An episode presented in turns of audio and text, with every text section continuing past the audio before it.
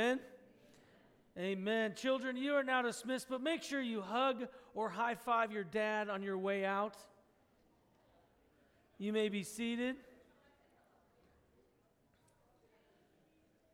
Well, I, uh, I received an email the other day that said on this day, June 18th, on that Sunday at Chick fil A, all fathers eat for free. If you know, Chick fil A is never open on a Sunday. I was so upset. I thought it was for real. Well, uh, let's pray and we will dive into the word of the Lord together. Father, we thank you for your love. We thank you for this opportunity that we have to worship you in song, in giving, and in hearing of the word. I pray, Holy Spirit of the living God, that you will enliven our ears. You will enliven our eyes. You will enliven our hearts to see and experience and know what you have for us this morning. I pray that this will be a time not just of information, but a time of transformation. Your word is living, breathing, and active. And as we open up the word of God, it is for our lives, for the change of heart, for the movement into deeper relationship with you. Be with us in this morning. In your name, amen. Amen. Maybe there are times in your life where you can reflect on how selfish you were. One of those times, as I was looking at this passage in Scripture, I was reminded of a New Year's Eve steak party that we had at my dad's house. Now, my dad was making prime rib and he was putting it in the oven and making the perfect, succulent meat that would be so delicious and for me, a little bit or a lot of bit bloody. As we were getting our steak, we were all in line nieces and nephews and uncles and aunts. We were in line, and somehow the nieces and nephews got in the front of the line. This was frustrating enough. But then my nephew, who was about 14 years of age at the time, he purposely grabbed the most beautiful piece of prime rib. And, you know, that was a little bit frustrating for me because I like it a little bit bloodier, and this was the perfect piece of prime rib. So I was a little bit frustrated inside. I was already welling up with a little bit of selfishness. But then he offended me in the greatest way possible. He took this beautiful piece of meat and he doused it with A1 sauce. If you're a connoisseur of meat, A1 sauce is only for dry, nasty steak. It's to cover up the, the nastiness of the beef that is so charred that you can't eat it without it. You do not put A1 sauce on a beautiful, bloody piece of prime rib. It is an offense to the cow. Horrible, horrible moment. So I just had this anxiety and frustration, and I thought, oh, you little punk. And as I was experiencing that moment of frustration and righteous anger, my wife looks at me and says, Honey, what's wrong? And I begin to tell her the offendedness of my heart. And she said, Wow, that's really selfish. The Holy Spirit used my wife in that moment. And I saw how ridiculous I was because of the prime rib cut I did not get. But we all have selfish moments, do we not? Now, that's a silly story. Sadly, it was true. But we all have moments of selfishness in our lives where we want what we want, and sometimes we don't care who gets hurt along the way. Now, I could have knocked my nephew over, took his plate, dripped off all of that A1 sauce, and ate it in front of him. But I had a wife who stopped me from my stupidity. We all find ourselves with those moments, and you know, we can only realize just how selfish we are when we're called out. It could have been really easy if she wouldn't have seen my frustration, that I could have just continued being selfish, not recognizing my issues. But because she did mention it, I was aware of what was happening in my heart. Paul is doing the very same thing to the Corinthians in this moment. As we read this passage, a theme of the church in Corinth was selfishness and division.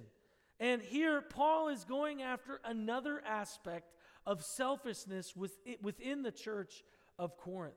And so, Paul gives us this answer in this small passage is how we can live selfless in a selfish world. Now, we're going to be looking at 1 Corinthians 5 9 through 13, which, if you continue to read in 14 and 15, you know that next week we're going to be dealing with a very heavy topic of homosexuality. And we, I, I, we, we could have gone there with this because it's in context, but I felt like it needed more space than what was provided with this passage. So maybe you saw eight points and you were like, whoo, we're getting out of here early.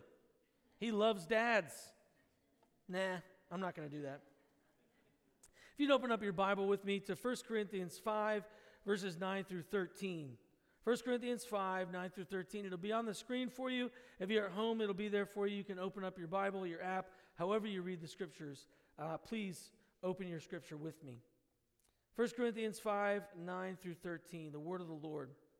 When one of you has a grievance against another, does he dare go to the law before the unrighteous instead of the saints? Or do you not know that the saints will judge the world? And if the world is to be judged by you, are you incompetent to try trivial cases? Do you not know that we are to judge angels? How much more then matters pertaining to this life? So, if you have such cases, why do you lay them before those who have no standing in the church? I say this to your shame. Can it be that there is no one among you wise enough to settle a dispute between the brothers? But brother goes to the law against brother, and that before unbelievers? To have lawsuits at all with one another is already a defeat for you. Why not rather suffer wrong? Why not rather be defrauded? But you yourselves wrong and defraud even your own brothers. This is a very intense passage, as this book is very intense all throughout. And I'm titling this Crazy Christians, Christians in Court, because they were going a little bit bonkers with their own selfishness, their own will. They were applying what they wanted in this moment. And we're going to see four adjustments that we, as, as people and as a church, need to have in our lives in order to live selfless in a selfish world. And the first adjustment that we need to apply to our lives is to stop seeking the world over the way. Stop seeking the world over the way. At this time, in, as early Christianity was developing, before they were titled Christians in Antioch, they were called the people of the way. The people of the way. This is their title. This is who they were to be, the way of Christ. That is how they were to live their lives. But here they're living like the world. Paul is using some really harsh language. In that passage, he says, Does he dare? Now, I don't know if you've ever said to your child or someone in your life, How dare you? This is exactly what Paul is saying.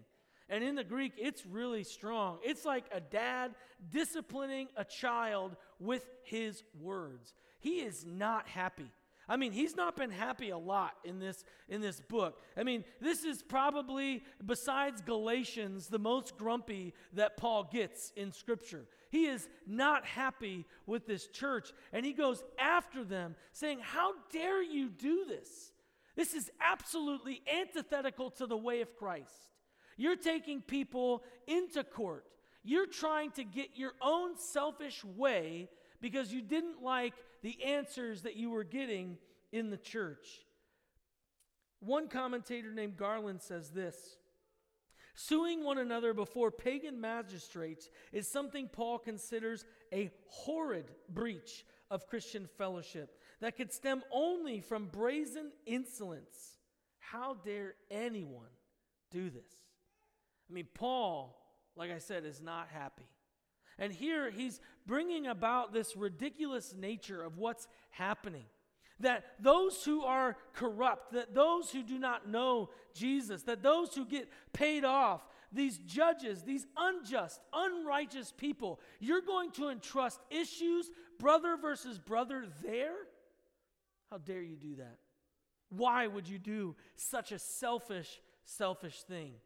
And at this time, the early church would have known the teachings of Jesus. They might not yet have had the Gospels written down, but they would have known things that Jesus said and did. So when we look at Matthew 18, this church most likely had a framework of how to deal with issues with their brother and sister in Christ. Matthew 18, if you remember, Jesus encourages the disciples if you have an issue with a brother, go directly to the brother first. Share with them your offense, share with them what has been difficult in your relationship. And nine times out of ten, when you come to your brother and say, Hey, I have this issue, they'll say, Wow, I didn't even know I offended you. Thank you for bringing that to my attention. Maybe seven out of ten times. And they would apologize for that. But if they don't and they don't repent and they really truly sinned against you, you then go and grab another brother or sister to confront this issue with this person. And hopefully it can be dealt with in secret. But eventually you have to bring the elders in. If there's no repentance, if there's no change in heart, and they refuse to admit their portion of the offense, then the elders get involved. And if they still continue to refuse, they must have church discipline and leave the church. But here we see that Paul is bringing about how we are to work with one another. And the way they're doing it was more like the world than it was the way. They knew the way, but they were doing whatever they wanted to do. There's a lesson for us in this. We are not to seek the world's answers when you don't like the Lord's answers. Don't seek the world's answers when you don't like the Lord's answers.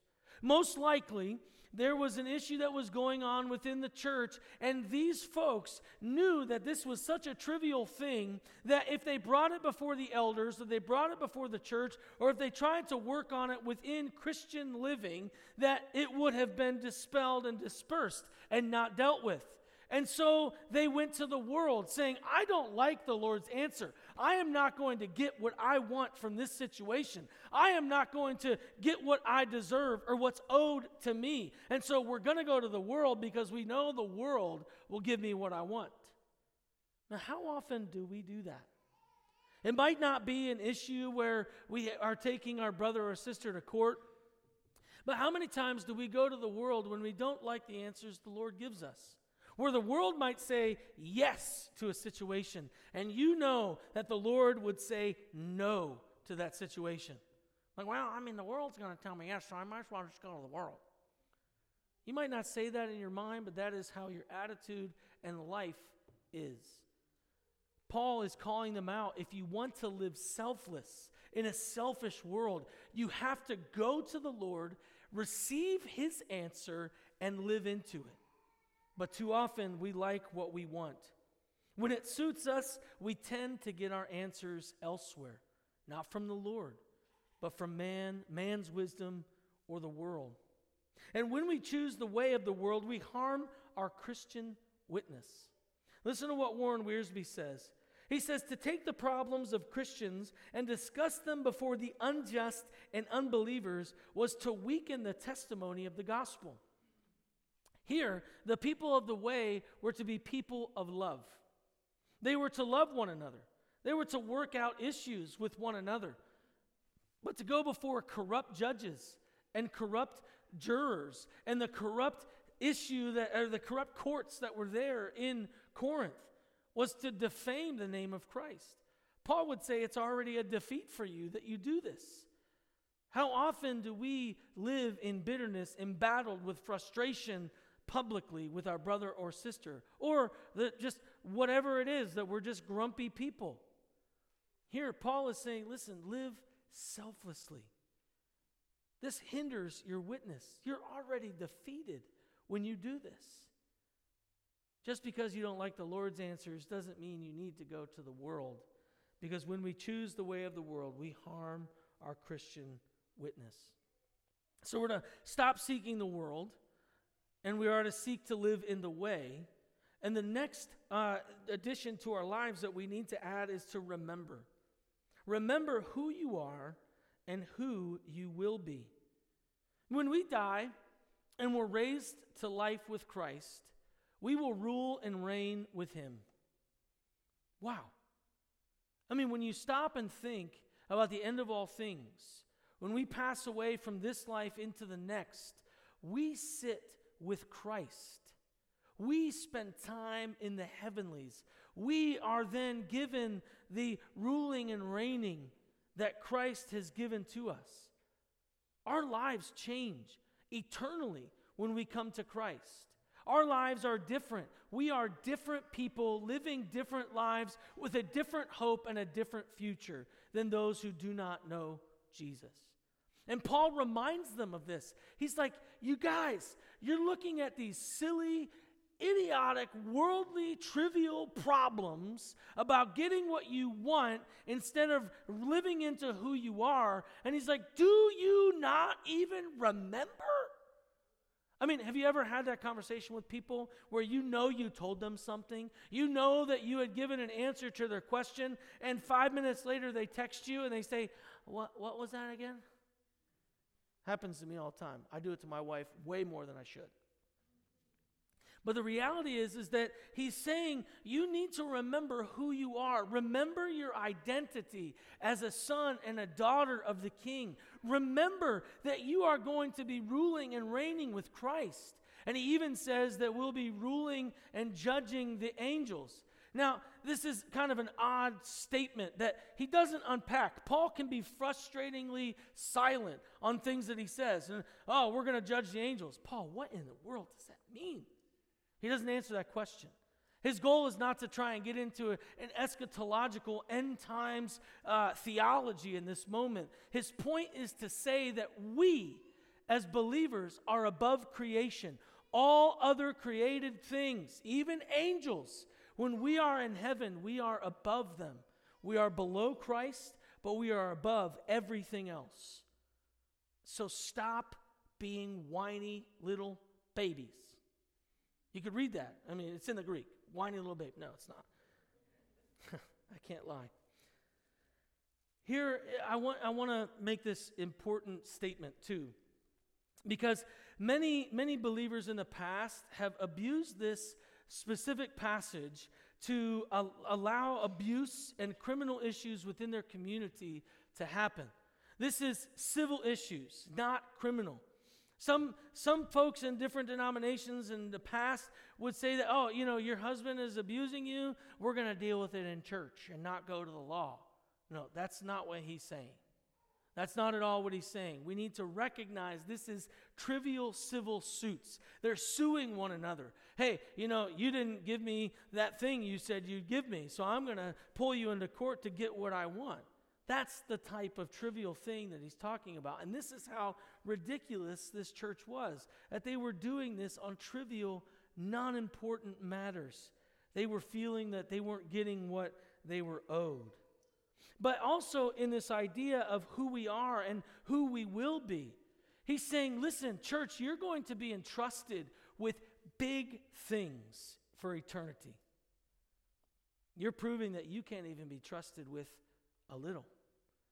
How can I entrust, or how can the Lord entrust these big things, judging angels? How can He entrust those to you when you deal with these little tiny things? That person stole my pencil, so I demand a new one. I mean, this is how silly it sounded. They were focusing on the wrong things. Say, for example, you're a football player or a soccer player, all right? And their focus was so off. If you're about to get a pass from the quarterback or from the other person on the soccer team, I don't know all their names because I, I watch football, American football. But imagine you're about to receive a pass and you're just looking at the grass and you're like, wow, the person that mowed this grass is amazing. I wonder what seeds they use for this type of grass. They're focusing on the wrong thing. They're probably going to get kicked in the face, or the football is going to crack them in the face, and they're going to miss what they're supposed to be doing. Like that ridiculous image of staring at the grass when you're about to receive a pass is how ridiculous Paul is saying these people were being. Their focus was off. They were going to hinder mission. You can't play a football game when your face is in the grass. You need to play the game. You need to focus on what is happening. You've got to watch the person who's throwing to you, the person that might tackle you. You have to be involved. But here in Corinth, they were so distracted by these silly, ridiculous things that they were not in the game. They were not in the game. When we have our identity and eternity in view, man, we will be different people when we stop thinking about these trivial earthly things, we will have a different perspective and we will live differently. When we see that what we do in life really does echo for eternity, man, we will live differently. Our hearts will desire to live for eternity, bringing people to Christ, sharing the good news and the gospel of Jesus. So we're to remember who we are and who we will be. In order to live a selfless life in a selfish world, the third attribute is to break off selfish divisions that hinder Christ's mission. Break off selfish divisions that hinder Christ's mission. So here's what was happening in this, this, this church within the city of Corinth. In the Roman and the Greco Roman world, courts were a big deal. People loved going to court. I mean, more than Americans. They loved going to court. And it would always be the wealthier person who would take the poorer person to court. No poor person who was offended by someone who was wealthier than them would take anyone to court because they would always lose. If you had status, power, and money, when you would go into court, you would win. If your status, power, and money was more than the person that you were trying to sue, it was almost 100% guaranteed that you were going to win. And so this was not just this idea of justice, it was a purposeful put down to the poor, making the poorer poorer and taking advantage of the system. The judges were corrupt, as Paul shows, they were unjust. They weren't just unrighteous, they were unjust. And here we would recognize then culturally what was happening within this church is that there was a wealthier, higher status person who saw a poorer person in their church not paying their dues. And so they're like, oh, I'm going to get you. I'm going to get you because I deserve what's mine.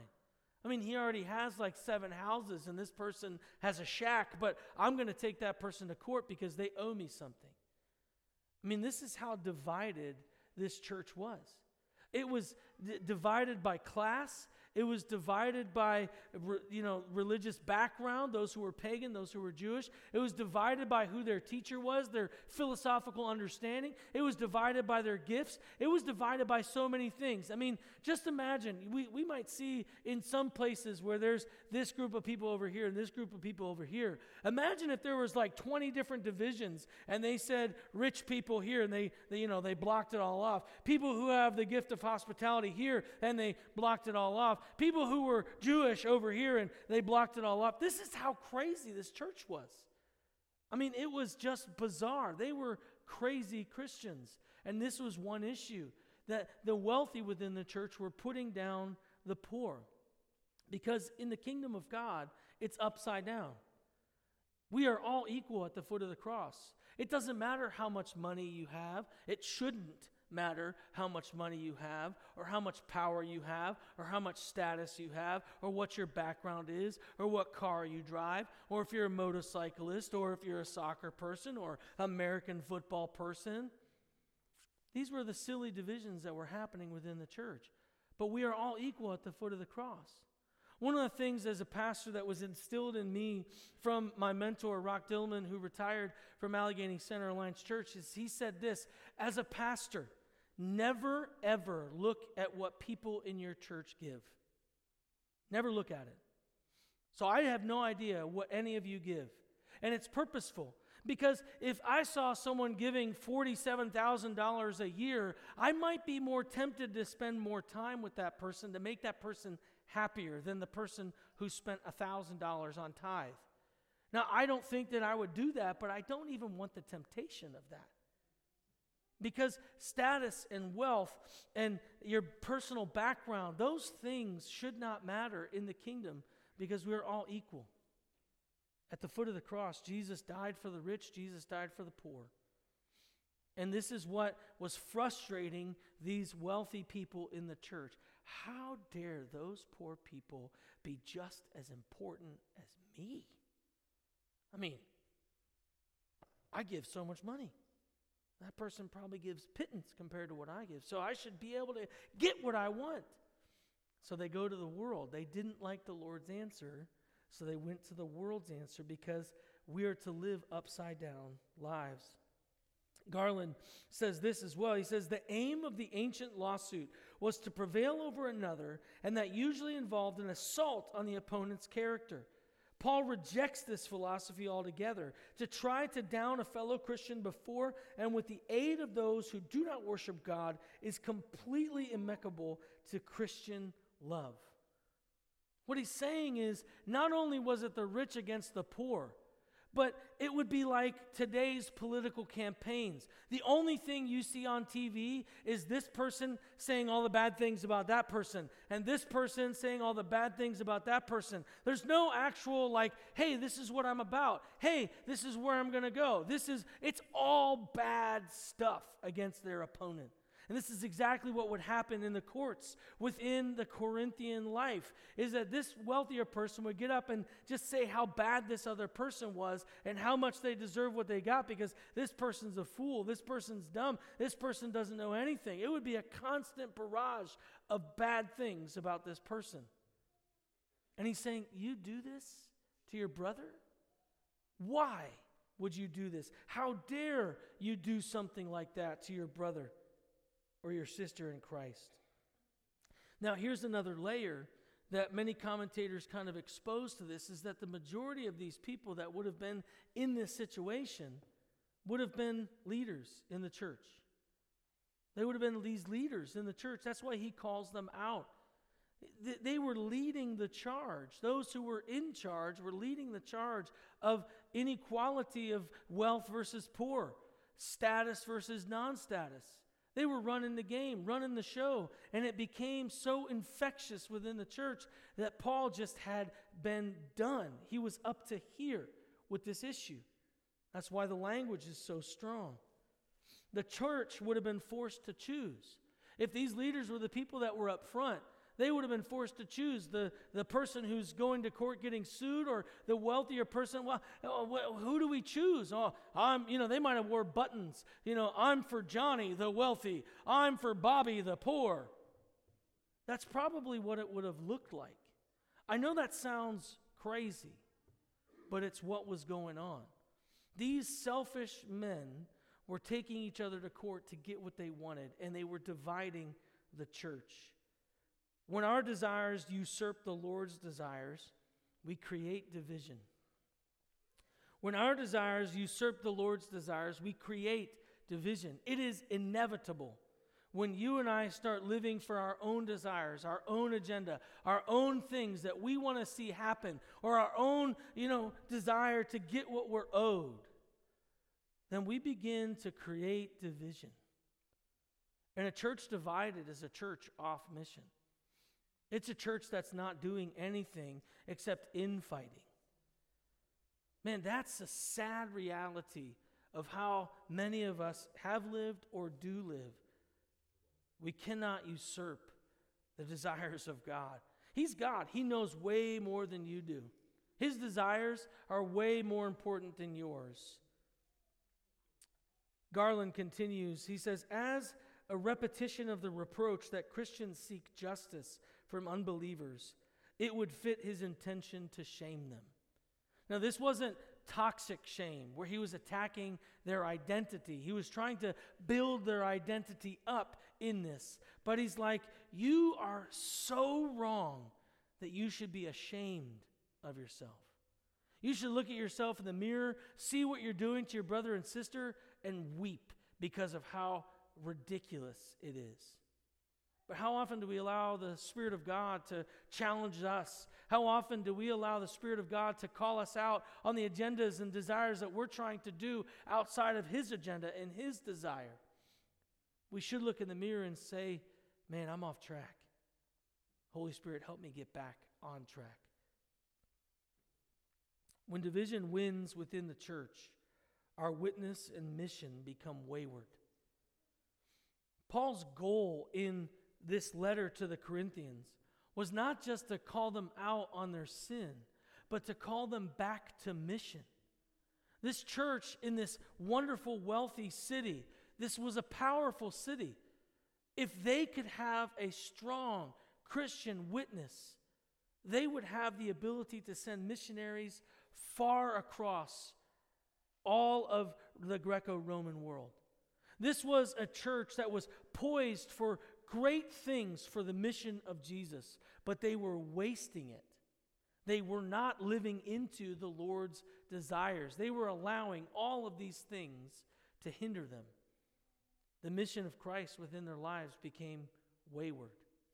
We know eventually that they just stopped existing because they did not heed Paul's words. And the division that they allowed killed their church. Maybe many of you have seen churches die. Maybe many of you have been part of churches that were dying or that were dead. I guarantee you that those began dying because of divisions. All of them. I've seen it happen where there was this family against this family, and we wanted this pastor, and they wanted this pastor, and we want this taught in Sunday school, we want that taught in Sunday school. And when things didn't get the way they wanted, they said, We're splitting. I'm sure you've seen it. When division happens in the church, when it wins, the church suffers. The mission, the goal of what we're called to, becomes wayward and suffers. Finally, in order to live selfless in a selfish world, we are to pursue the Lord and His justice, not the faulty justice of humanity. They were seeking to find justice in the faulty justice of humanity. The only true justice that we can bank on is not the government, it's not the courts, it's Jesus' justice. And Jesus' justice sometimes frustrates us. Because here, Paul says something interesting. He says, to have lawsuits at all with one another is already a defeat to you. Why not rather suffer wrong? Why not rather be defrauded? He's saying to them, unity is so important in the church that you should be willing to suffer. That your desire, your agenda, should be willing to suffer. That's God's justice. I hate that justice. I want to get what I want. I demand that I receive what's owed to me. But he says, listen, you're allowing the church to be so div- divided. Taking them to court is already defeating your church. Just suck it up. Have you ever had to say that to anybody? Just suck it up. Take the hit. If you're wealthy and someone owes you $5, who cares about $5? You have millions and you're being a baby about $5. Stop it. Knock it off. How dare you do this? Divide the church over such trivial issues. Knock it off. That's what he says. Now, listen, those, those churches that have died in the past over division, the division generally started over some really silly, dumb issue that didn't need to be an issue. You know what I'm saying? Why do we let that happen? Because our desires are more important than God's desires. And we need to knock it off. I need to knock it off. We all do. Now, this could be personal or it could be corporate. Maybe the Holy Spirit is sharing with you some of those issues that you've allowed your family or your church to be divided over with your heart. Maybe you've been selfish like me with that beautiful piece of meat. You don't deserve it all the time. No, actually, we don't deserve anything. But God, everything that we have is a gift.